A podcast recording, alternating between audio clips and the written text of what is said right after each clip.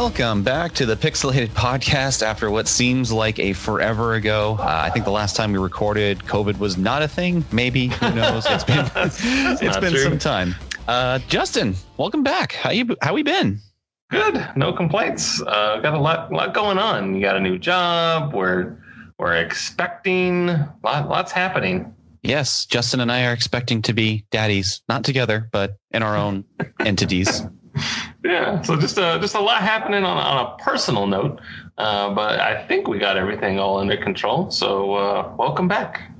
Yes, thank you. I definitely have missed my weekly video game talk about with you. Um, even though we both work at a company where we see each other a couple times a week and we talk with a bunch of people who share very similar interests to us, uh, this has always been a highlight of my week. And E3 just happened. So we actually kind of have a lot to talk about. So I figured this was a perfect time for the revitalization, if you will, the uh, new age Snyder cut of the Pixelated podcast. It won't be four hours long, and we're not going to be blue. So or, I guess or gray. I think it is or, like a chrome thing. Was it gray? Okay, I forget. I don't know. It's weird. I feel like I've seen three different versions of that movie, and I didn't That's like any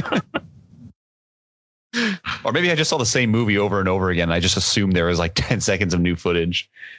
You know how like yeah. Blade Runner comes out every single year with like, oh, there's 15 extra frames that have not been seen before.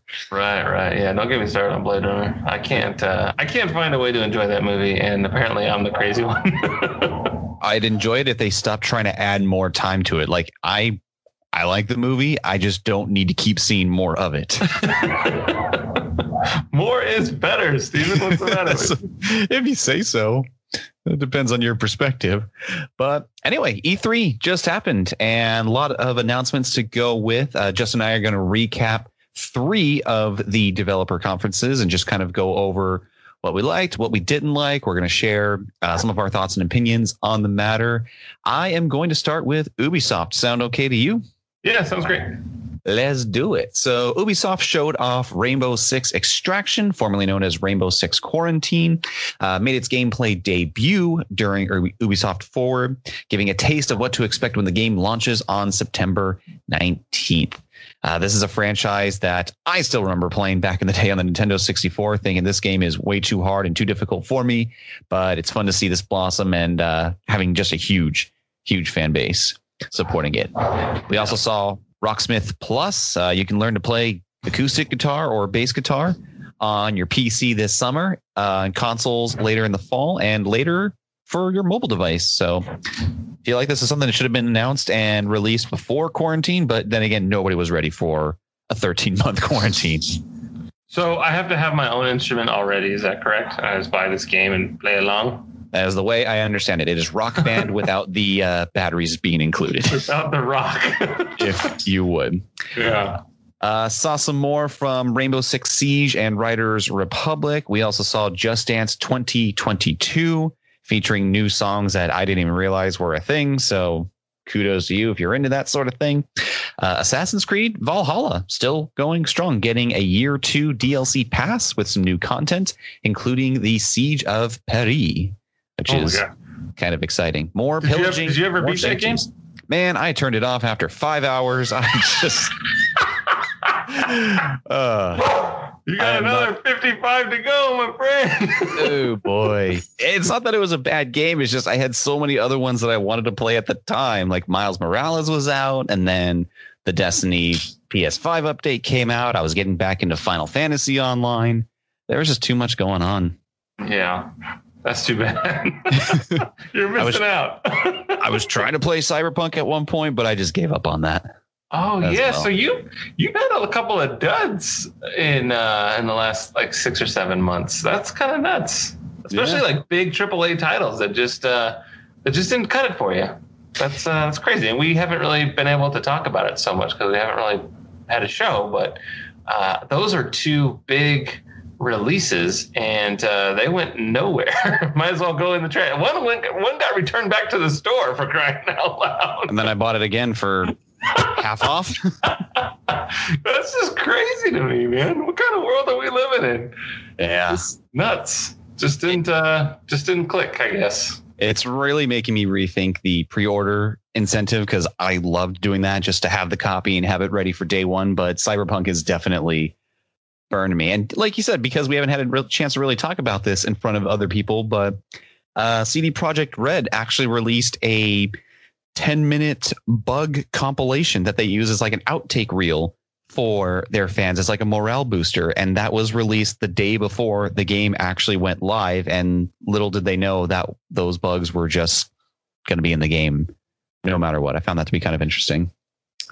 Uh, moving on, the last couple announcements I have here from Ubisoft, we saw Avatar: Frontiers of Pandora coming in 2022. Uh, this is Avatar, as in the blue people Avatar, not the last Airbender Avatar, for clarification. but game looks gorgeous, and I was not expecting the Avatar franchise to branch off into video games. Although I feel like this is something that we've kind of hinted at and talked about for some time. And then Far Cry 6, we got a really interesting announcement in that there will actually be capabilities to play as classic villains such as Vaas Montenegro, Pagan Min, and Joseph Seed. I liked how they were doing the little monkey, you know, hear no evil, see no evil, right. speak no evil thing. But you're going to have some story content featuring those three enemy or, well, former enemies of Far Cry games where you get to get inside their head a little bit. Kind of a kind of a prequel what made them mad in the beginning? What made them go crazy? Right. So I think the the best thing that the Far Cry series has going for it are the villains. They're always the, the coolest part. Always uh, well written and well acted, yes. Yeah, and your character doesn't really do a whole lot, so I mean it makes sense that there's I mean your character just shoots a lot of people. That's pretty much what you do, but uh, I always enjoyed the inter- interactions, especially Vaas. I think he's probably one of my favorite video game villains, um, at least in the last I don't know, decade or so. Yeah, Vaas. Um, I don't think there's a single person that doesn't like that character. Everything just went so well about it. And you were talking about how your main character doesn't even do anything in Far Cry. Uh, in Far Cry 5, you don't even kill Joseph Seed. He just kind of puts you up on a little platform and says, See, I win. I knew what I was doing. And then just walks away. And you're like, Okay. I yeah. guess that's that. It's pretty crazy. And um, what is his name? Michael Mando, I think is his name. The Far Cry guy, of Vaas. Uh, he's in uh, like Better Call Saul. He's great. Mm-hmm. Yeah, love that dude. Yeah. Uh, also in Better Call Saul and Breaking Bad. Um, I wanted to say Gustavo, but I just f- completely forgot his actual name. He was also in Star Wars. Yeah, yeah, yeah. Giancarlo. John Car. Yeah, John Carlo. There you go. Yeah, another upcoming villain. Just good people. Esposito. There you go. Giancarlo Gian, Esposito. Giancarlo Esposito. Yeah. There you go. Thank you. So yeah, that was that was Ubisoft. Uh, lots of Rainbow Six, lots of franchises we've seen more of. Uh, the biggest surprise to me, I think, is Assassin's Creed Valhalla still getting DLC at this point, but people are still playing it, and you know, there's always money in the banana stand. In this case, the banana stand is Assassin's Creed. Right. right. You got to do that. There's always money in the banana stand. Mr. Manager. Yeah. And so we actually have a couple of friends that like 100% of that game and just are replaying it and love it. And it's just, uh, it's just not doing it for me, man. I don't know if this I'm getting older and my tastes are changing or what, but I, I managed to play through the whole thing and beat it, but there is no way uh, that I would ever imagine a world where I would revisit it. Whereas like Black Flag, I've played through like three times. Um, I would say Rogue, I played through I think twice. Uh, there's a couple other Assassin's Creed games that I enjoyed thoroughly. Brotherhood was one that I really liked, but fuck, man, these last couple ones just haven't really been my cup of tea. Like Odyssey and Origins, um, they just they're not doing it for me. I don't, I don't, know what the problem, what my problem is, but uh, I'm not I'm not clicking. It's not it's not doing it for me. Yeah, it's interesting because the settings that I'm most excited about for in Assassin's Creed always end up being the ones that I just have the least favorable memories in. Uh, Assassin's Creed 3 being the prime one, I was so excited for that game and I had to force myself to finish it. Whereas the previous Assassin's Creed games uh, with Ezio, like I went through and played everything. I 100%ed those games. And then Valhalla, like the Viking setting seemed so interesting, the customization, all the different things you're able to do, the Viking rap battles. that were featured in there. Right. I'm so excited right. for everything about this game, and then just playing it for a couple hours, like this is just not clicking with me. Yeah, I don't, I don't know what the deal is. I also like Syndicate. That was the one with like the horse and buggy in like Victorian England. Oh, yeah, I like that one a lot too with the, with the twins, There you go. the That's Frye twins or whatever. I enjoyed that one too. French fry twins, Yeah, British fry twins. like Jack and Evie. I, don't, I, don't, I didn't play the dude. I was I was the girl mostly, unless I had to play. it. I think there's I think there's a point where you have to play both, and then ultimately you get to decide what you want to be. It's been a while, but I remember enjoying it when I played it, Hmm. and I and I beat the shit out of it. Until, I played it until it was over. So yeah, overall, pretty decent showing from Ubisoft. I always feel like they kind of have. They're always in that second tier of there's maybe not a whole lot that blows you away, but stuff that's always kind of exciting. mhm. Um, the Avatar Frontiers of Pandora definitely was one that got a lot of people talking. So excited to see more about that. I mean, again, the game itself, the, just what they showed looked gorgeous. And if it looks anywhere close to that in the final release, then we're in for an absolute treat. Mhm. Yeah, Uh, and we still have like four more Avatar movies to watch. Yeah, which will come So out in the next 40 years. So Yeah. Oh, one of these days. it's a franchise that like our great great grandchildren were like, oh, have you seen Avatar 3? It finally came out after a 100 year hiatus. Right. Gosh. Oh well. The Zack, imagine the Zack Snyder cut of Avatar. Oh man, I don't know if I I have the brain power to be able to talk. I got restless leg syndrome. I don't know. If I can sit still for that long. I know, man. It's crazy. Some long movies out there.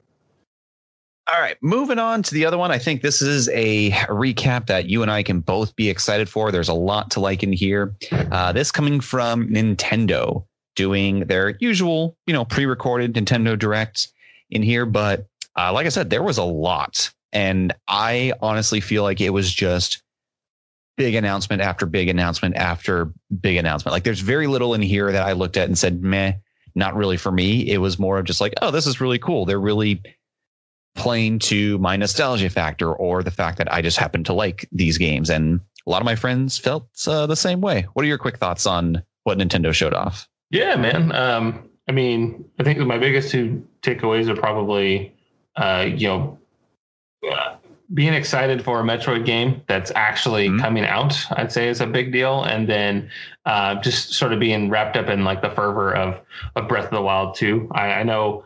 Uh, it's no secret in our friend circle that I have my frustrations with that game, but um, I'm always excited when when the Zelda games do something new or put a spin on something. I might not always enjoy it, but I'm always proud of the of Nintendo for taking chances and risks. So, um, and this one's got like this whole new flying aspect to it and and puddle moves. So, I mean, there's a lot a lot to digest, which we'll get into. But I mean, my my initial takeaway was, oh, sweet, can't wait to play that. Metroid Dread, the first 2D Metroid game in 19 years. I think this was my favorite part of any announcement from E3 because they basically just said, oh, uh, Metroid 4. Yeah, we're still working on it, but uh, here's the next Metroid beyond that. And then we saw some footage from Metroid Dread. Um, it looks, I mean, looks like 2D Metroid. I know so many people love this style, especially for this particular uh, gaming franchise. So that's really exciting to see. And it's not on a and it's not like on a Game Boy. You know, you actually get to play Mhm. it on your TV, which is kind of cool. a real main console release Metroid. Yes, that's the other Yeah. key thing on this. No spin-off, no weird bastardization of an original Metroid. This is just Right. pure straight new Metroid. Right. And one that they tried to make uh, like 15, 16 years ago. You know, there was all this. Uh, n- Metroid Dread was a thing in like 2006. Like, hey, this is this is coming, and it and it never came. the girls never came, and now we have it. So that's exciting. And the trailer that we got wasn't uh, all that impressive, but if you stuck around after the the presentation and they had the treehouse, you got that really cool demo uh, showing them going through the levels and just how how gorgeous it really was and, and the fluidity and just the like the movements and uh, it just it looks gorgeous. It looks like a lot of fun. I'm, I'm very i'm an eager little beaver to play that game. Yeah, and uh, I, I you brought up a really good point because we were making fun of when Metroid 4 was announced, how it basically just looked like someone forgot to bring footage in and they just made a title card on the way to right. the conference. Here, it was kind of the opposite of just like, well, what do we do? Well, we got this old concept art from 20 years ago. Let's just throw that on this title and call it a day. yeah. And that was like in 2018 when they did that title card thing because I was mm-hmm. still living at like, you know, my first apartment in Seattle at the time. It's the only reason why I know. Boy, the group that is naming the Metroid games and like coming up with the main concepts, they need to I don't know. I need to do like a work retreat or something. yeah. Yeah, I know. People didn't exactly fight on the same wavelength. yeah. Japanese companies uh, definitely have unique naming conventions. Well, this one, I don't even say it's unique. It's just kind of like they forgot. it was all last minute. Yeah.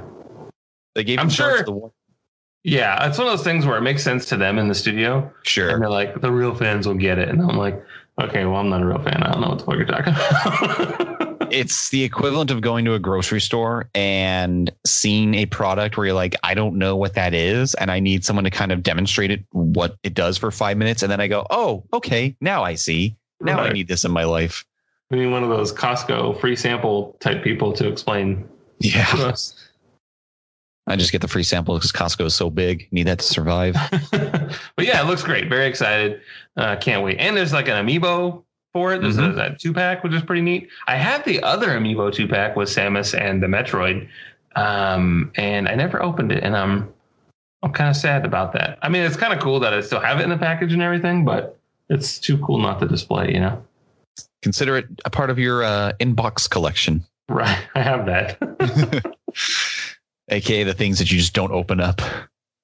I know, terrible at that. Yeah, it's not necessarily you want to keep the box. It's just more of you throw it off to the side and forget about it. Yeah, it really is. It's terrible. So, going from Metroid Dread, uh, we saw Mario Party Superstars, essentially a best of compilation from the Nintendo 64 Mario Party era, over 100 different mini games and a dozen or so maps that you can play from, completely remastered. I think this is kind of fun. Um, I would love it if Nintendo went the way. I think this is perfect for like a season pass. You have Mario Party, you have the base game, you install it every year or however long they're able to do this. You just get a $20 season pass, new maps, new mini games, and you just keep adding on to what you have. Think of like Rock Band. It just released DLC for actually it's still releasing DLC to this day um, because it's a game that just continues to support itself. But I think this is fun. Nintendo 64 area Mario Party coming back. Cool. Then we got uh, Advance Four, Advance Wars One and Two reboot camp. The first two Advance Wars completely rebuilt from the ground up. Uh, this is a game franchise I never really got into when it came out, but after seeing this, I kind of want to check it out because it looked fun, and I am kind of a sucker for RTSs like this. So right, there's it was a Game Boy Advance game. It was. Yeah it was one of those games that everyone, whenever I bought my Game Boy Advance, everyone always said, Do you have Advance Wars? No, what's that? But every Jack that I knew owned that game except me. Yeah, that happens. We also saw WarioWare Get It Together featuring couch co op. Uh, have you ever played a WarioWare game before? No, I've never played WarioWare. It is the strangest thing. It is literally just a it's just a giant cluster, you know what, of random mini games that make no sense, but you just keep doing it. Um, you just keep doing it. There's no explanation other than that. Put a dollar in, I got a car. Put a dollar in, I want a car. Yeah, exactly. I want a car. like WarioWare for the Wii console, I remember there was one little, literally the mini games only take like 10 seconds to do. One of them was literally just don't move. So you have to hold the the Wiimote in a position and just don't move it for five seconds. And if you twitch even a little bit, game over. Wow. Sounds hard.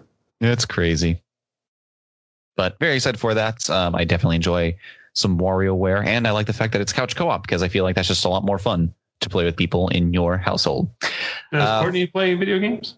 She does not, but maybe I can convince her to play this one yeah. until she gets annoyed of it in 10 seconds and hates me for it. Well, you just gotta fast forward, and then soon you'll have a little one to play video games with. Exactly, until they get annoyed with it and walk away from me. Uh, then we had some talk about the 35th anniversary of the Legend of Zelda franchise and the big announcement that we got for it. Not well, we had the Skyward Sword remaster coming next month, but we got Legend of Zelda Game and Watch shipping on November 12th, available for $50. You will get the original Legend of Zelda, Zelda 2, and uh, Link's Awakening, the Game Boy game, all on this adorable little Game and Watch device. I think it's cool, but I don't necessarily want to spend fifty dollars for those games again. Right. So, How many times have you bought them? It's, it's crazy. And they're uh, uh, one and two are, or I guess Legend of Zelda and Zelda two are on uh, Nintendo Online or whatever. So I mean, you can always play those whenever you feel like. Uh, Link's Awakening is a, a, different story, but either way, fifty dollars for that little handheld is a, is a tough sell. Uh, but I'm sure that the the the hardcore diehards will definitely want to get their hands on one. I mean, it's a cool concept to be able to play those games on the go, but like you said, my Switch basically does the exact same thing. And um, Zelda 1 and Zelda 2, I have for the NES. I also have it for the uh, Game Boy Advance when those got re released. I also have it for, I think, might be on the GameCube or like the Wii U. One of those I might have uh-huh. for Link's Awakening. I obviously bought the remaster when it came out uh, two years ago, whenever that was when it came out. Which, so, yeah. which one? Uh, Link's Awakening. Oh yeah, yeah. The one that came out for the Switch. Right. So yes, I own these games in multiple capacities. Uh, we also saw some Breath of the Wild 2 footage. We also got some confirmation the game will be coming in 2022. As you said, Justin, looks like you've got some, I don't know, climbing from the ground up puddle movement going on. Kind of looks like Link might lose his arm and we're going to the sky this time. So very exciting to see, but always looking forward to more Zelda, at least for me, I should say. I know you couldn't distance yourself from it any quicker.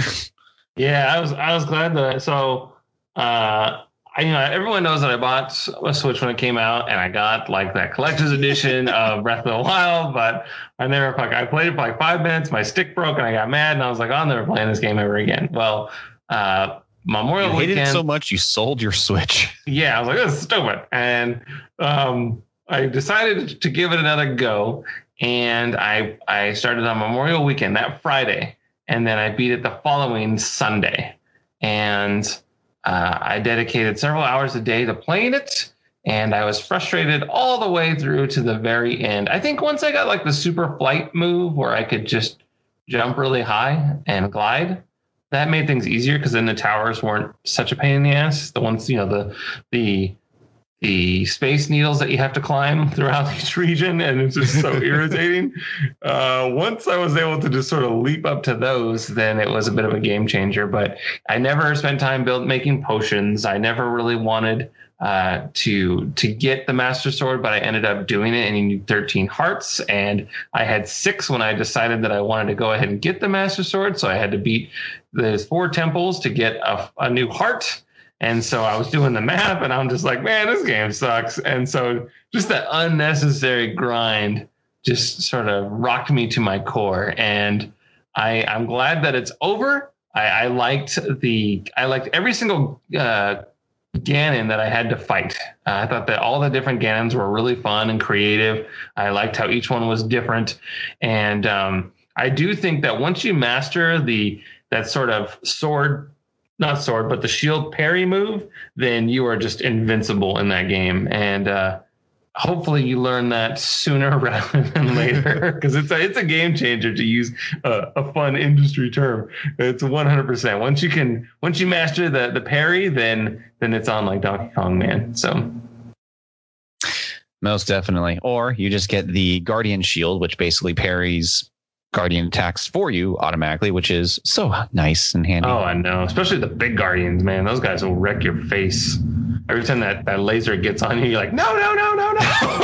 oh man, the anxiety that goes through my body every time I hear that little piano chime and the just see that laser pop up. I go, where is he? Yeah, that sucks, man. But the Breath of Wild 2, there's a lot of uh, looks like sky cities or, or floating islands, and uh, that might make uh, traversing a little bit more fun. I never really did the horse thing in the game. I kind of skipped that that element of of travel. I ran everywhere and glided everywhere. so I made the game longer than it probably needed to be, but I did get to take in all the sights, which I appreciate. Yeah, it uh, fan theory is going wild, and I'm not going to spend too much time because I can get my whiteboard and draw it out, out for you all, but I'm not going to do that just yet. But uh, the working theory is you are going to the sky because Skyward Sword talked about essentially the original version of Hyrule, where everything was up in the sky and the land was not traversed enough because of scary monsters and whatnot. So it kind of sounds like it's a nod to that, which is kind of funny considering the Skyward Sword is getting remastered uh, next month. If that's the case, then that's actually kind of brilliant because a lot of people wondered why Skyward Sword getting the remaster when I feel like it's everyone's least favorite Zelda game, not including CDIs right now. But that was mostly just because the Wii controls were absolute garbage. Yeah, um, I never played back it. in the day. I've never played Skyward Sword. The only Zelda game I actually put down out of frustration. The way you feel about Breath of the Wild, even though you fought through it and did it, I literally had to put this game down out of frustration. That's too bad. Yeah, because the controls were so bad. But I have this pre-ordered. I'm really excited to check it out because it was honestly very fun. Uh, we also saw some Hyrule Warriors Age of Calamity DLC information. I know you're a fan of this particular franchise. I myself love the Age of Calamity, or I'm sorry, the Hyrule Warriors Age of Calamity uh, game. Excited for more of it. I don't know if I'm going to dive into it day one, but still excited to check out more of this franchise. Absolutely, it's so fun. Just like it, it's while Zelda games are fun, where you fight like three, maybe seven guys at the most, you know, on your screen. I, I feel like the Hyrule Warriors is, you know, the exaggeration of what you really are going through. And so I think it's a lot of fun. It's basically the same adventure and a lot of fun with really cool graphics and what it probably is more or less like as like fighting hordes of bad guys versus just like five or six guys. mm-hmm. to me, it makes way more sense uh, on, a, on an epic scale, but uh, it's definitely way more fun for me anyway. I, am a I'm a fan of that sort of actiony uh, genre. It's mindless fun because you can definitely just get through most of the game by kind of button mashing, but it's just so satisfying going into an area with 1500 enemies and taking them out with three swings of the sword. Right. Or like a couple of bombs. You're like, hey, mm-hmm. check this thing out. it's shiny. Hold this for me, please. exactly. it's like a big old Acme sized bomb, too. so it's pretty great. Uh, I think um, one of the most confusing announcements, yet one of the most exciting all at the same time, was Kazuya uh, from t- the Tekken franchise coming into yeah. Super Smash Brothers Ultimate, part of the Ultimate Fighter Pass 2. Yeah, he killed everybody. And he basically just threw him off in the volcano and said bye bye. Uh, got yeah, pretty dark there for a second. He's a bad dude. Yeah, he tried to do it to Kirby until Kirby just, you know, floated on out of there. I thought that was kind of adorable. Uh, what's cool about that, though, is that uh, yeah, he is a um, Tekken character, right? Mm-hmm. And that's a Bandai Namco character. And Bandai Namco worked on uh, Pokemon Snap. So it's kind of cool that uh, there's this sort of synergy that is existing between Bandai Namco and Nintendo. Mm-hmm. Yeah, especially because when you just talk about JRPG, I know Tekken's not any of this, and this is kind of uh, somewhat of a derailing, but JRPGs especially are just meant for the Nintendo Switch. They're meant to just be taken on the go, have this beautiful thing. I think of games like Genshin Impact, where they would just be so great on the Nintendo Switch. I love playing this game on my PC, my console. I wish it ran on my phone because it actually was a mobile game and just got so big from pay to play, pay to win type stuff that it blossomed into consoles and it looks gorgeous on my PlayStation 5. But I would love to be able to take that thing on the go. Basically, my yeah. Switch is just whatever I can't play on my phone, I just want to play it on my Switch. yeah, that's fair. I mean, that's I, I can honestly say that I my Switch has has become a staple in my life in 2021. You know, last year in 2020, I had 19 year or 19 19 hours clocked in. You know how Nintendo always sends you like your little your scorecard every year. Uh, I had 19 hours played on my Switch, and between Monster Hunter and Breath of the Wild, I'm easily over 100 hours, and that's amazing. The, the, the Switch has become my most played uh, console uh, for the year, which I never thought in a billion trillion years that would ever be possible. And to your point on JRPGs, they are amazing on Switch, especially if there's like a a two times or four times speed function where you can just go faster. like when like Final Fantasy games, uh, the older ones like Final Fantasy Eight, you know, you can go and multi like uh, I don't know if it's two speed or four speed or whatever, but it is mm-hmm. lightning quick and it uh, it is a matter of convenience that goes for miles. I can't even quantify the amount of of time that I has has I've saved and enjoyed at the same time. You know, obviously, if it's four times faster, then I save that much more time. But just the amount of joy that that exudes from my body from being able to play that fast, eh, you can't put a number on that. uh, Final Fantasy IX, what I really liked was not only did they have that speed up feature, but if you hit start and pause the entire game, there actually was like a basically like an instant cheat code where you can get infinite health and replenish all your health. It basically nice. disabled any like achievement stuff for you, but I thought that's kind of interesting how this stuff is literally just built into it. If this game's too hard for you, which it's not too difficult, but you know, everyone has different levels of complacency. But I thought it was kind of funny. Like, oh, I can just turn an infinite cheat on and boom, done. Yeah, that's badass. I am I the greatest have, Final Fantasy. Yeah. I have Final Fantasy Nine uh, for Switch on uh, my wish, my Amazon wish list uh, for Switch. Uh, I know it's on like Game Pass and everything, but like you, I'm like, well, I'd rather play it on my Switch. I know I could just have it for free or whatever. It might not be on Game Pass anymore, but it was.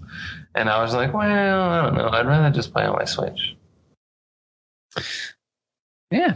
Uh, moving on, rest of the Nintendo conference, we saw Mario Rabbids Sparks of Hope. Um, I'm just excited that people are excited by this. It's a franchise that not necessarily is for me, but everyone just seems to go crazy over it. I just like the the trailers and the cinematics of it more than anything else. Like I would watch a Mario Rabbids Netflix series or movie or something or a cartoon for kids. I would adore that. Um, we saw we saw Shin Megami Tensei 5 as well as Life is Strange True Colors, a new expansion for the Life is Strange universe coming to the Nintendo Switch, as well as a remastered collection of Life is Strange also coming to the Switch. So you can play all of that. I know you're a fan of this franchise. Um, I don't know if you're a fan of this kind of spin off, the Monster Hunter Stories 2 Wings of Ruin. Demo is available on June 25th. It'll launch on July 9th any progress you make in the demo uh, uh, from June 25th until the game launches, or when you pick up the game, I should say, will transfer over to the main game. So that's kind of cool to get that. I wish more games of similar nature took advantage of that feature. I really like that. Yeah. It's honoring all of your hard work. Yeah. Uh, then, so they're just starting over. But yeah, then you're exactly. kind of a pro when you do have to start over. You're like, oh, I know how to do this. Check this shit out. Yeah, except sometimes they throw a little curveball on you and it's not quite the same as you remember in the demo. So it's a little off putting. But either way, I mean, it's keeping it interesting. Right. Uh, I thought this was an announcement for something Donkey Kong related. I got really excited and then I got really disappointed. Uh, Super Monkey Ball Banana Mania featuring the 20th anniversary of the franchise, over 300 recreated levels and mazes launching on October 5th. They showed bananas on screen. They said, guess who's rolling into the Switch? And got me thinking of Donkey Kong Country. So big uh, L on my part. Fooled you. Yeah. Danganronpa S Ultimate Summer Camp launching in 2021. Uh, Danganronpa Decadence, uh, the remaster collection coming out as well. Tony Hawk Pro Skater 1 and 2 available on June 25th. And then we saw some other games that were featured in other um, collections, but Dragon Ball Z Kakarot Plus, a new Power Awakens set. You were talking about naming conventions, and oh my god. Yeah. Includes the base game and the boss battle episodes one and two available on September 24th. Sweet. Also a Bandai game. Also a Bandai game, yes.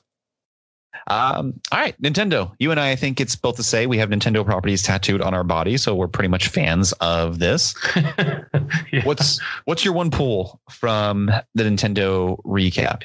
Is Metroid your go-to? That's your, your most most excited for, or are you looking for something else? Yeah, I would say that Metroid Dread is probably uh, the one I'm looking forward to most, especially since it's not even that far away. It's you know this October, which is pretty awesome. Um, and I think it's October 8th, I want to say. Um, but I just think it looks clean. It looks gorgeous. Um, it's I'll be able to play on my TV instead of a handheld. So many Metroid games I just had to play on a handheld, and it drives me nuts. And so um, I'm very excited for this. I think it looks great. Uh, Super Metroid is one of my favorite games ever. Um, and so it'll just be fun to kind of revisit that. I have uh, Metroid Prime 1 and 2 on GameCube. And uh, after seeing this, I was so tempted just to plug in my GameCube and start playing Metroid Prime. But I, I haven't. I'm kind of knee deep in a couple of games right now. So uh, it's not a good idea. But I am also excited that people got to see Breath of the Wild 2 footage. Um, you know that is something that people have been been longing for. We did get to see it uh, two years ago at the last E3, you know, in 2019. So it's been a spell, and I know folks were uh, were chomping at the bit. And it's um, it's unfortunate that you got to wait a whole another year for it, but uh, you'll get there.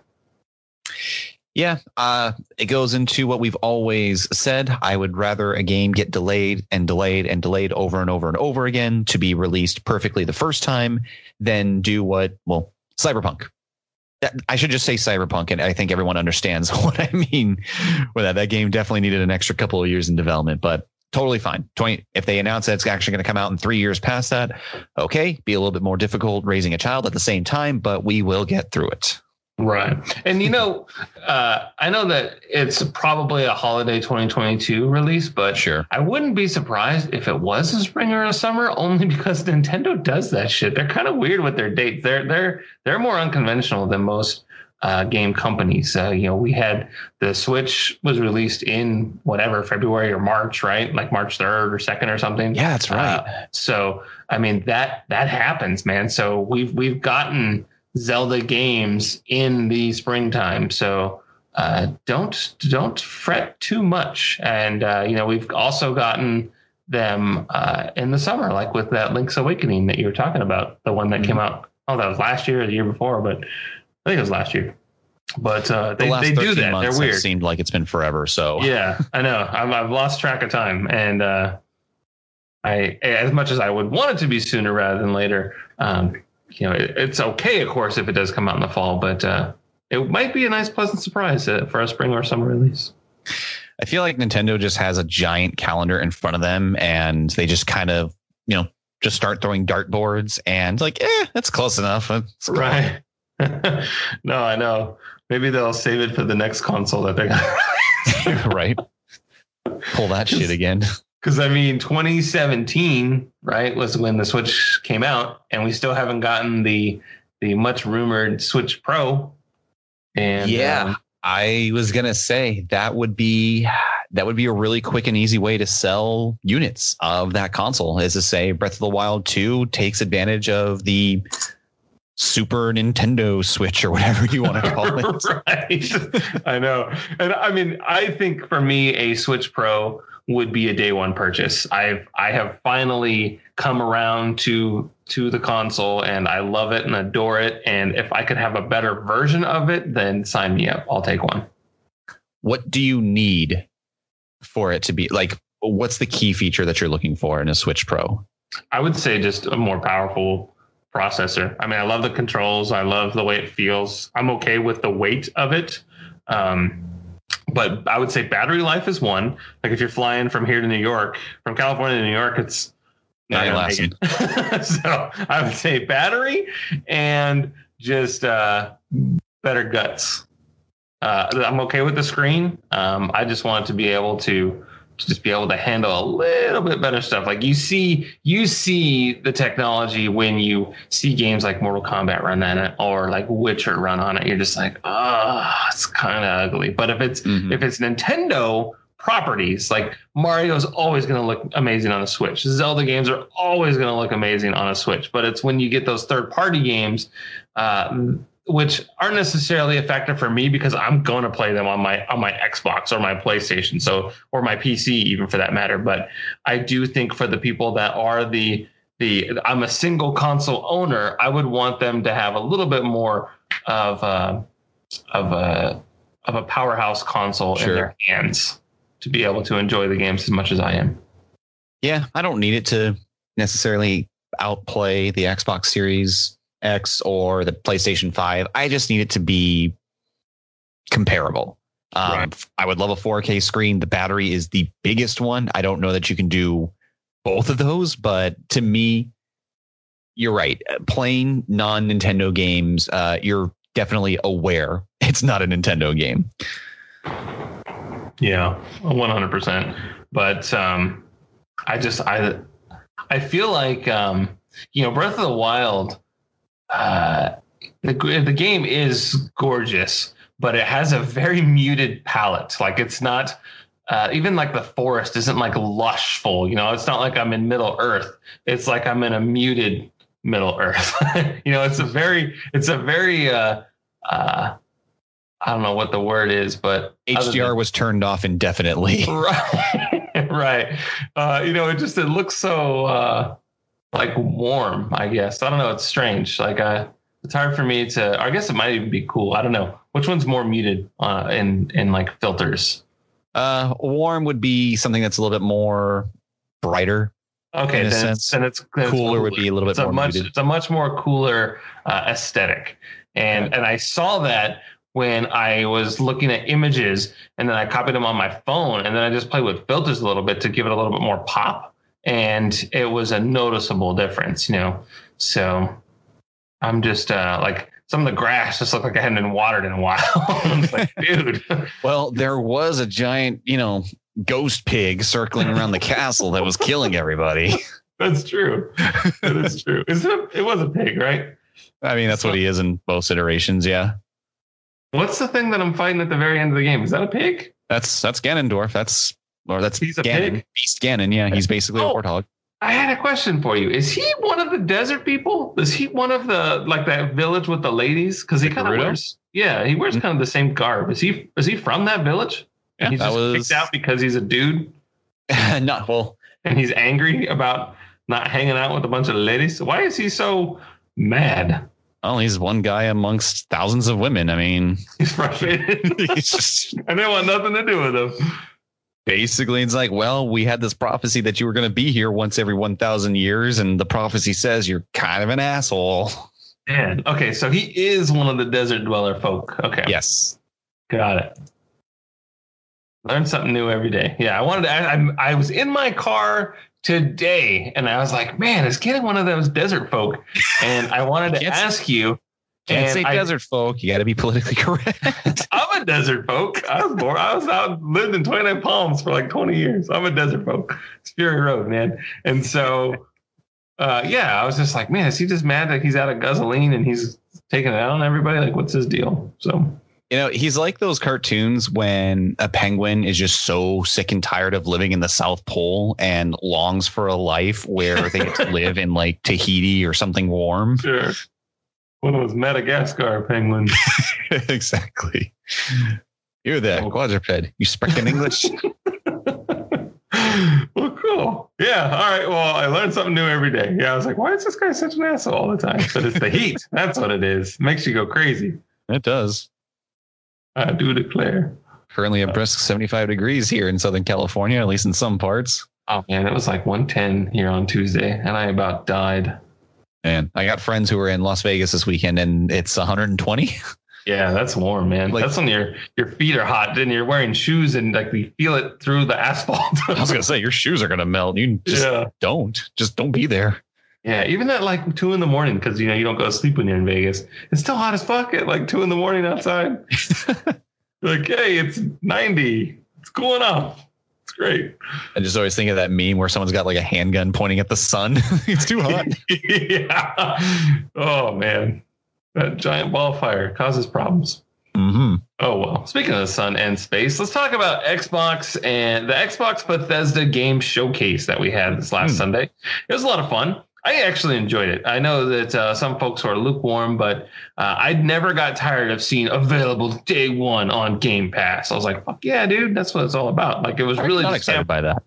I know, right? It's really hammering home the value of, of Game Pass, and uh, it kicked things off with a bang with Starfield, which is pretty exciting. It's the first new IP in 25 years from Bethesda. Uh, we still don't really know a whole lot about this game. Todd Howard did have an interview with the Washington Post where he was quoted saying uh, it was Skyrim in space, which I will not complain. I'll go see the Space Jarl. I'm okay with that.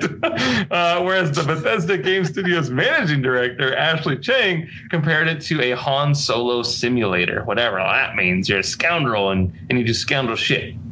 So, You mean Jarl Solo? yeah, there you go.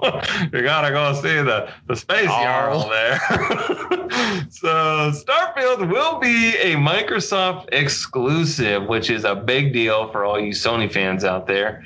Um, you're just gonna have to play either on your PC or on an Xbox Series X or S. Uh, it will not be on previous gen consoles, which I think is a good thing.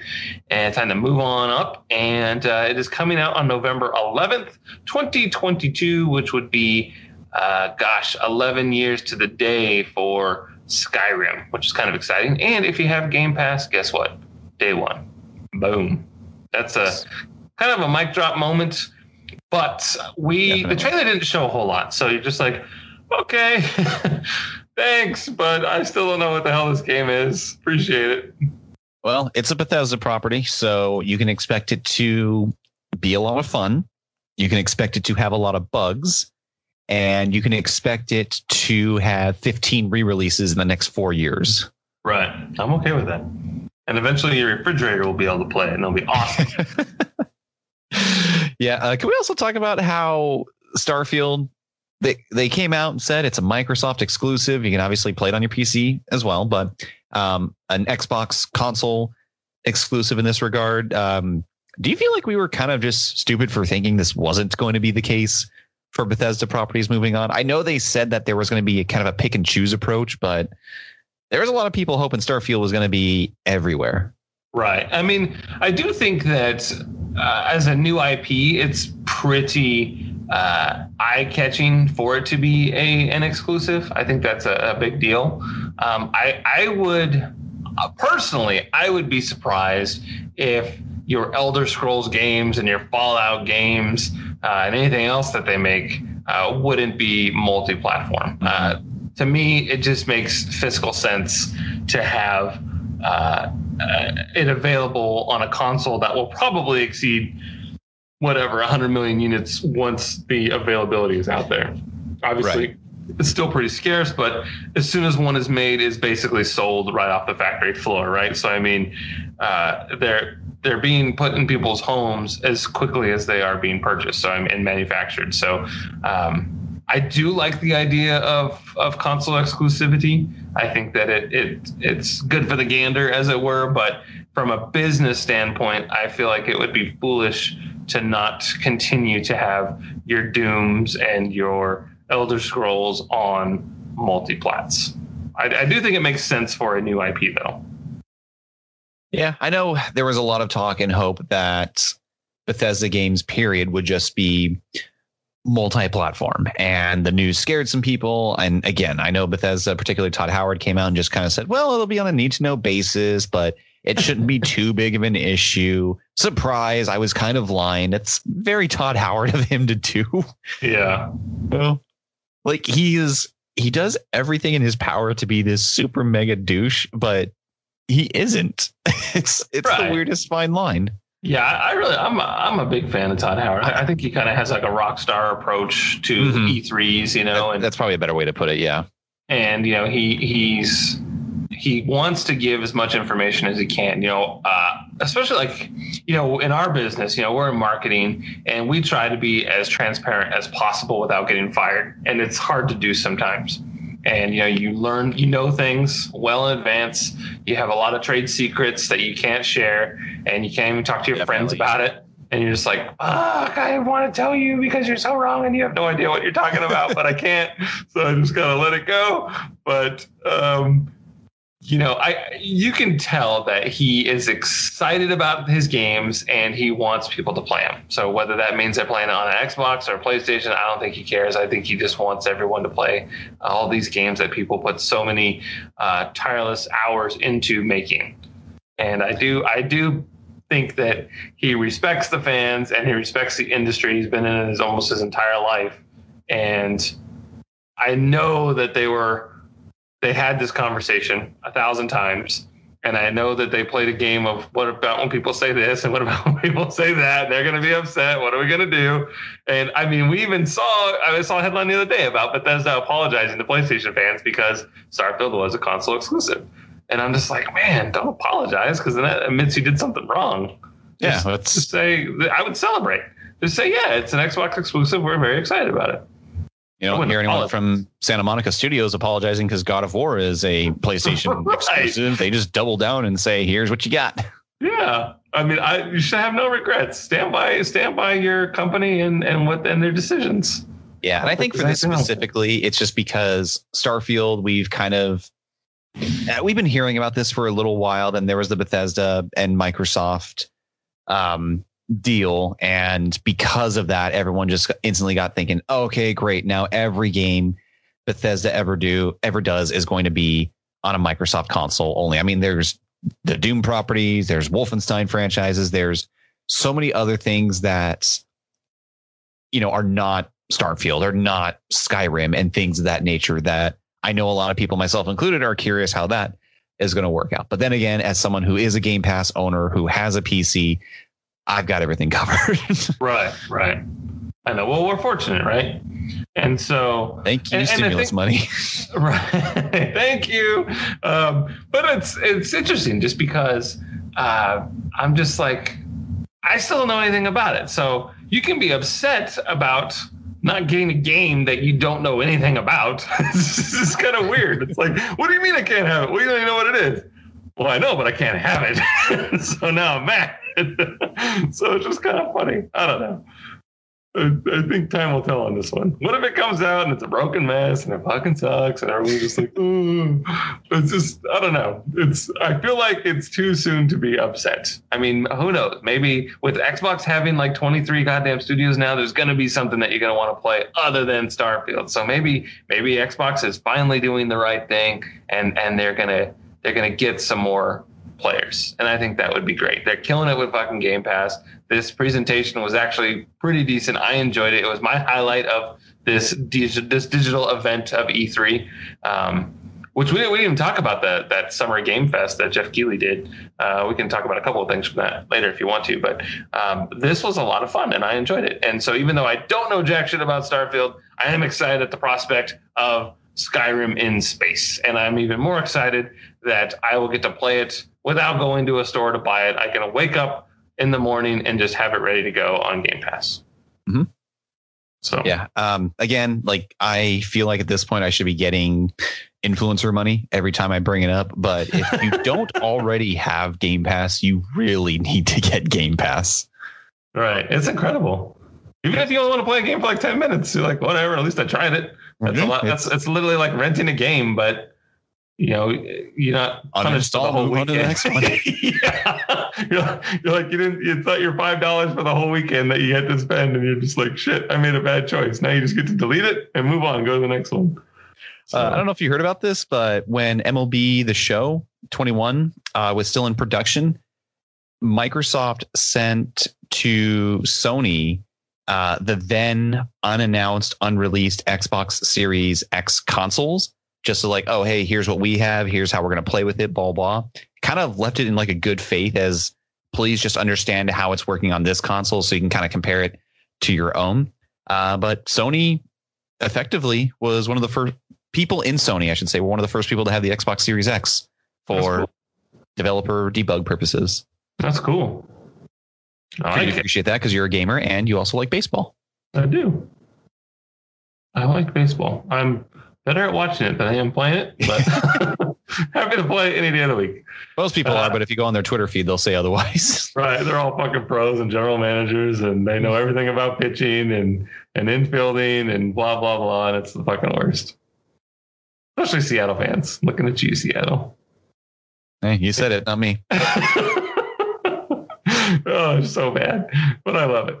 Uh, moving on, Stalker 2, that's a thing. It's a horror sequel, Heart of Chernobyl. It will launch on April 28th of 2022. The trailer was kind of a, a slow burn. I wasn't really into it, but uh, for all you stalker fans out there, I'm sure you're excited. Back 4 Blood, yeah, more Left 4 Dead style. This, this is a zombie game. This is a spiritual successor for Left 4 Dead. It will be released on October 12th and be available day one on Game Pass, which is also fun. Contraband, no idea what the fuck this game is. It's from Avalanche Studios. It's a co-op smuggler's paradise set in the fictional world of 1970s Bayan. Uh, will be available day one on Game Pass although a release date was not revealed. But it had like that Steely Dan song playing. it's kind of fun. I'm like, all right, I like the music, whatever, I'll, I'll take it. Sea of Thieves getting um, a Pirate's Life, which is a free update featuring Jack Sparrow and Davy Jones, scheduled for June 22nd. So all you Sea of Thieves fans out there, get your crew ready. like pirate stuff. Yeah, kind of exciting. I love that Sea of Thieves, literally a pirate game, update called A Pirate's Life. Yeah, easy peasy. Yeah. Why couldn't the little boy go see the pirate movie? It was rated R. Yes. What's a pirate's favorite letter in the alphabet? R. You think it's R, but it'd be the C. that was funny. you got duped. Uh, Battlefield 2042. This is one that we saw previously in the week. The trailer is freaking nutso, man. There's so much going on. Uh, it's a first person shooter. It returns, and this time to the current and previous gen consoles along with PC. Uh, the trailer was freaking crazy town banana pants. Had that, that big battle modes, which include 128 players vying for victory, which I think is just absolutely bonkers. Uh, it should be noted, however, that previous gen consoles will have their matches capped at 64 players, which is still impressive, mind you, and have the maps uh, reduced in size. And this game comes out October of uh, this year. I will be playing it exclusively on previous consoles because the odds are increased uh, by 0.2% for me to not be in last place. Yeah, you know who's really good at these games is um, uh, Felix. He's he's dynamite at uh, at Battlefield. Yeah, he's one of those guys who you he's in the movie where he's really good at like the VR simulations and stuff like that. So they create a whole new army based around his skill sets. right. You know? Right. Yeah, he's like freaking Ender's game over here. Exactly. That's exactly what I was thinking of with Ender's game. Uh, he's so good. He crushes us at Halo. Uh, he's really good at Battlefield. I don't know how he does it. I, I can I can hold my own against him in Call of Duty, but fucking Battlefield, he just destroys. Felix, if you're listening, I still remember the time we played Capture the Flag in Halo and you just took the flag and hid for like 30 minutes like a little asshole. yeah, he does that. He's a pro. Yeah. He's good people. What a quack.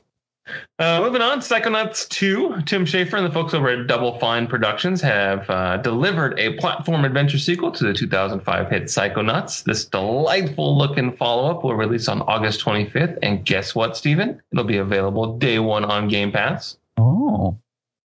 A theme here. Uh, party animals. I have no idea what the hell this game is. It's a bunch of animals beating the shit out of each other and like hopping around. It doesn't make any sense to me, but it will be available on Game Pass.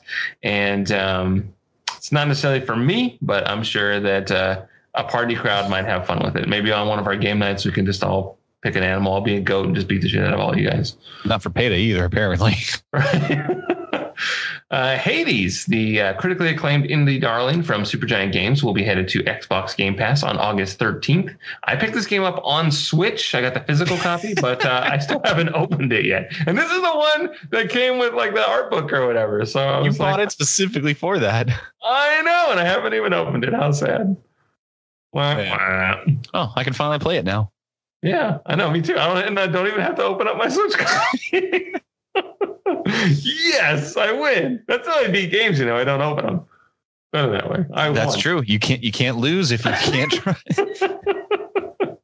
uh, Halo Infinite. So this is one that last time we got a a video for, everyone was pretty much just shitting all over it. They're like, "Oh, the graphics suck," and "Oh, this game's lame." And it was supposed to come out and launch with the Xbox Series X and S last November. That, of course, didn't happen. The game has been delayed a whole year. We we still don't have a date per se, but there is the release window of um, holiday 2021, whatever that means. Uh, you have to imagine that this is a, a time of year where a lot's happening. We're going to have, uh, of course, that Battlefield game I just talked about. We'll probably have another Call of Duty game. Uh, so there's there's a lot happening in, around the holidays. So um, maybe they're just waiting to figure out when that will be. Um, but I do think it's a little weird that there isn't a release date for it. But um, stranger things have happened. And it is worth noting that uh, they are going to continue to have the big battle modes and multiplayer will be free to download. So if you don't have Game Pass, cool. uh, you can still just download the multiplayer side of Halo Infinite and play, which is awesome. That's just like how they do with uh, Call of Duty, which is pretty cool. Uh, with um, what you call it? I forget what that battle mode is Warzone. called. Warzone. Warzone. That's it. Just skipping my mind there. But um, yeah, look for Halo Infinite Holiday 2021. And again, that will be playable day one on Game Pass. So again, uh, that's for the campaign. If you want to just do multiplayer, then you can just tell Microsoft to pound sand. You're not going to buy it, and you'll just download the multiplayer, which is a big deal. I think that's awesome. Yeah. Um, again, Game Pass. There's a theme here. I feel like again, I need a dollar kickback every time I mention it. But seriously, you need to get it. I just think it's so cool that you can walk into. Uh, I'm assuming the supply is there. You can walk into a store, buy a console, and when the the nice person at the register is like, "Yes, but don't you want to buy any games?" You can be like, "No way, man! I got Game Pass. Piss off, Gramps. I'm buying this for Halo Infinite, and guess what? Multiplayer is free. Thank you so much." Yeah, uh, and with uh, Bethesda games all going to be on it, with EA Play integrated into it as well. I mean, what do you need to buy a game? This is coming from someone who prefers to purchase his video games. what do you need to buy games for anymore on Game Pass? I know it's nuts. And then take it a step further with this whole like cloud gaming thing that they're working on. Uh, it's like, do you even need an Xbox? yeah, right. It's nuts. You the know? narrative just keeps shifting. Yeah, that's crazy. You'll be able to play on your on your Pixel 10 or whatever the hell number they're at these days. It's Four. crazy. I was close. you were going to round up a couple years ahead. yeah, and uh, wild how like the concept of the Google Stadia made sense. I like the idea of just being able to play on any device as long as I had internet connection, but it just sucked because nobody was going to invest in the brand new thing that had no games to go with it. Everything was, you know, released on something else. And their biggest marketing push was Cyberpunk, which surprisingly is the best working version of Cyberpunk on the Google yeah. Stadia. That is strange. And then here comes Microsoft, like, well, we've got the funds and the support to do what they try to do, but make it better. And here we are. Yeah.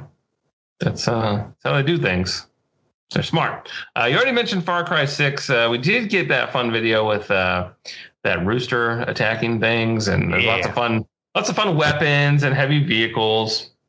Um, it's just one of those franchises that's just so weird and, and bizarre and fun to play. Uh, if you if you are one of those folks that that are always on the fence with uh, Ubisoft games, it is worth noting that they tend to be half off about three weeks after they come out. So just be a little patient, and uh, you'll probably get that game for a steal. And this is one that was also supposed to come out uh, last year, and it was uh, pushed back all the way to October of 2021. So um, you got some time. But um, I'm excited. We'll give it a go. I like the Far Cry games. And this is one that will be available on the entire Xbox family of consoles, whether you got uh, an original launch console of the uh, Xbox One or you have a Series X or S.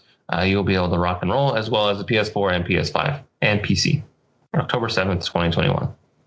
Boom. And Grounded. This is one that we downloaded for a game night, but I don't think we ever played. Uh, sort of that Honey I Shrunk the Definitely Kids did not. environment. Uh, got a, it's getting a, a new update called Shroom and Doom. Sounds ominous. And there is uh, lots of spiders and a brood mother. And if you don't like spiders, I think they I saw something about an arachnid mode where it'll turn the spiders into something else. Um, so that'll that'll be fun. Some people just hate them, and, they, and it comes out on my birthday, Stephen, June thirtieth. How fun! Oh, yeah. Happy early birthday. You. 12 minutes. This is one that we've been talking about for a couple of E3s. Uh, mm-hmm. this intriguing thriller, I believe, made its E3 debut uh, in 2019. I could be mistaken, uh, but it definitely grabbed our attention. Um, this month, we learned that the voice cast includes James McAvoy, Daisy Ridley, and Willem Dafoe. Uh, 12 minutes will launch on August 19th and will be available day one on Game Pass. Uh, because of this game, I got Game Pass. There you go. Saw this, thought I have no idea what's going on, but I need it. yeah, just in that one little room in that tiny apartment. You're like, what's happening? Uh, but it looks it looks fun. I'm I'm excited for it. I like stuff like this. I don't I I don't need the 60 hour game, man. I I I like the 12 hour game or the six hour game and go on to the next one. I, I, I can appreciate the the time and energy that is put into those 60 hour games, but once I hit that wall where I feel like it's now work and it's no longer entertainment, I get a little frustrated. I'll continue to play it and I'll beat it, but it definitely hinders my experience and my enjoyment. Sure. That's just who I am. The Outer Worlds 2. This is one. So I started picking up, I picked up the Outer Worlds again. I started playing it last year. And uh, just before this press conference, I started playing it again. So I think it was Friday night or something, and uh, having a blast. I'm just about done with it, uh, but we did get an Outer Worlds 2 trailer. It was a lot of fun. Uh, kind of poked fun at itself and just sort of the E3 and trailers in general. It was a blast. um, and the only thing we got out of it was uh, the title, which of course is Outer Worlds 2. Uh, this was probably my favorite trailer out of all of the ones that I saw. Uh, but it didn't give us anything other than a title. But I'm all for it. I'm on board. I'm ready for Outer Worlds 2. Yeah. Fallout the way it was meant to be. Exactly. Working. exactly. Uh, Plague Tale Requiem, uh, the sequel to the award winning A Plague Tale Innocence, where players follow Amicia and her brother Hugo as they do whatever it takes to survive a brutal, uncaring world. Uh, no release date yet, other than sometime in 2022. This game series comes from uh, Asobo Studio, which is based out of Bordeaux, France aside from a plague tale uh, for those of you that are unfamiliar with the studio they are also the same folks that brought us recore on xbox in 2016 and the microsoft flight simulator in 2020 which is exciting. Uh, this is a game that i started playing last night. Talking to you about it at lunch today stephen it's it's a lot of fun. It's it's uh, an, an anxiety inducing experience. The entire time you're playing you're getting chased and it is it is rough, but I'm having a really good time. Apparently, it's only like a 12 hour game. There's 17 chapters. I did three in one sitting, and uh, I had to take a break just because I was mentally exhausted after those first three chapters. Yeah, um, you did a great job of selling me on never wanting to play this game. With Sorry about how that. you described it. yeah, it was fun. Uh, one of our guy, one of our friends at work, he was playing it too. He's like, "Oh man, that game." so he's sort of in the same boat as me, where he was committed to it. I don't think he finished it. He was. I was like, "Well, did you finish it?" And he's like, "Mostly." He mostly. Whatever that means. got to a certain point, got frustrated, and watched the YouTube on how it ended. I guess means I got through the title screen. but uh, Plague Tale Innocence is available on Game Pass. I encourage you, if you are a Game Pass subscriber, to check it out. Uh, it's beautiful. It's got a photo mode. You can have a lot of fun with it. Uh, you don't really have um, the combat's interesting because you just kind of throw rocks and um, and things that can make sound and break. You're you're basically it's a giant escort quest, and you're trying to get your little brother to safety while all these um, like English guards are after you, and uh, it's pretty intense. Uh, the beginning itself is is brutal on a on a never ending story. Uh, horse in the uh, quicksand kind of moment. You're just like, fuck, this game just tugs at your heartstrings. And so uh, there's a little bit of that in the beginning, but once you get past the the title card, you're like, all right, I'm on board. Let's make it happen, Captain. So I encourage you to check it out. Uh, moving right along, Forza Horizon 5, set in Mexico with gorgeous landscapes and tons of vehicles. The seamless online play with friends is a nice component if you want to drive with your friends or just fly solo. I love the Forza series. I play both uh, Forza Motorsports and Horizon. I always enjoy them. A lot of fun. Uh, even playing with my um, my future father-in-law. He's really into the games too, so it's a lot of fun. All righty. And then lastly, it was ended with Redfall, which uh, it's an open world co-op first person shooter from Arkane Studios. These are the folks that brought you Dishonored 1 and 2, uh, Prey, and Deathloop, which didn't really have a presence. Uh, had a lot of presence at two two years ago at E3, but I guess because it's uh, PlayStation, they're probably not going to talk about it so much at Xbox Yeah, right. event. Uh, but the game has all sorts of weird vampires and superpowers and interesting weapons. Uh, again, don't know a whole lot about this game at the moment, but it will launch on the Xbox Series X and S and PC next summer. And guess what? Be available day one on freaking Game Pass. I sense there's a theme here. Yes, Game Pass. Do it. Get a pass to play games. But there yeah, have pretty it. cool. It's funny how the Microsoft conference basically just became well, here's mostly Bethesda stuff, uh, which it essentially was, but overall, very, very good showing. Um, there was a couple of things in here I'm really excited for. Far Cry is one of those franchises where, like, I played it once. I'm pretty sure I played them all at this point, and yet sometime, and then whenever a new trailer comes out, like, you know, kind of interested in that now. I don't know what it is about that stupid game. I didn't like the last one, man. Uh, the one in like the the hillbilly Bible Belt cult one. That one just was a little too real for me. so I, I kind of quit playing it. I was like, eh, I don't really like this one. yeah i i had no interest in getting it but i had a I had another friend who kept talking it up just saying you got to get it it's a lot of fun it's really good and you know it kept me entertained for her 20 25 hours whatever it was yeah. That Far Cry. Five. That's what it was. But like i said it's i played it i feel like i've played most of the far cries at this point i don't need to get it and the more i think about six i'm the more i kind of want to get six Right. I think three is still my favorite. Uh, four was interesting, um, but I think three is my favorite. I hated one and two, but I really enjoyed three. so which one was on the island That's three. Four. three was on the island okay And then you go to a different island. yeah Get on a plane and go to a different island. yeah island you, hopping you shoot a bunch of bad guys but somehow can't seem to hit you. yeah, like stormtroopers Yeah. it's hard to it's hard to see with all that yeah with all those helmets in there Yeah. So that's it. That's the the the Microsoft Bethesda game showcase, and I think that uh, them presenting together was a good thing. I think if you were to cut these in half, uh, you would feel okay about both. But I think um, liking and enjoying a little bit of each one kind of made it be a solid uh, showing.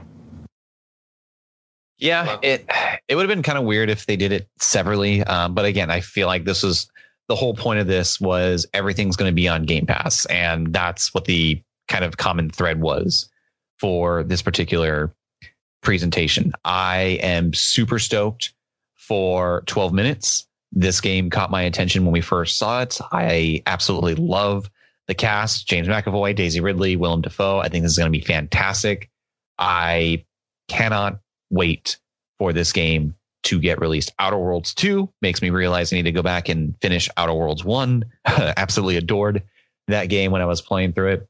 And uh, how do you not like Psychonauts? I mean, that's another one that's just like people love it, people adore it. And it's on Game Pass. Uh, the first on one, Game. Pass. So, so you can revisit. Uh, I mean, it's 16 years old and it's still delightful. So check it out. It only takes like 10 minutes to download. well, good. No, that's great. Um, I think one of my my most exciting moments from this whole games week is probably going to be the Elden Ring trailer. Uh, that's what ended that Summer Games Fest that Geoff Keighley was hosting.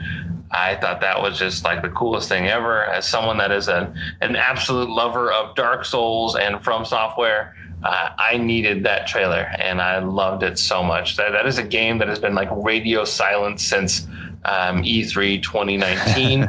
and uh, I needed something. I was very excited about it, and uh, that trailer was nuts. So, so looking forward to that. Hopefully, they have this really kick-ass like collector's edition. Uh, that's a game that's coming out in uh, the beginning of next year. I feel like it's like a January or February game.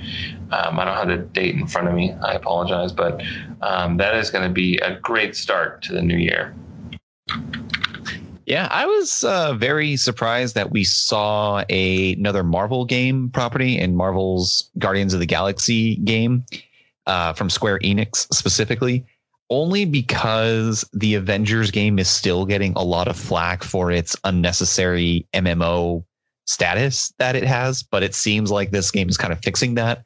Uh, it's still of the mindset of these are not the Guardians of the Galaxy that I've been paying attention to for the last 10, 15 years in the Marvel Cinematic Universe. So it's kind of hard to get behind it. But um, um, that's one of those things where I might wait and see what the reviews look like. It's almost like a hybrid Telltale type game coming out where you have the quick time reactions that you have to respond to in certain situations, but there's also a lot more action than a Telltale game would. Um, not a huge shock to you or anyone that's listening, but Breath of the Wild 2 definitely is exciting to me.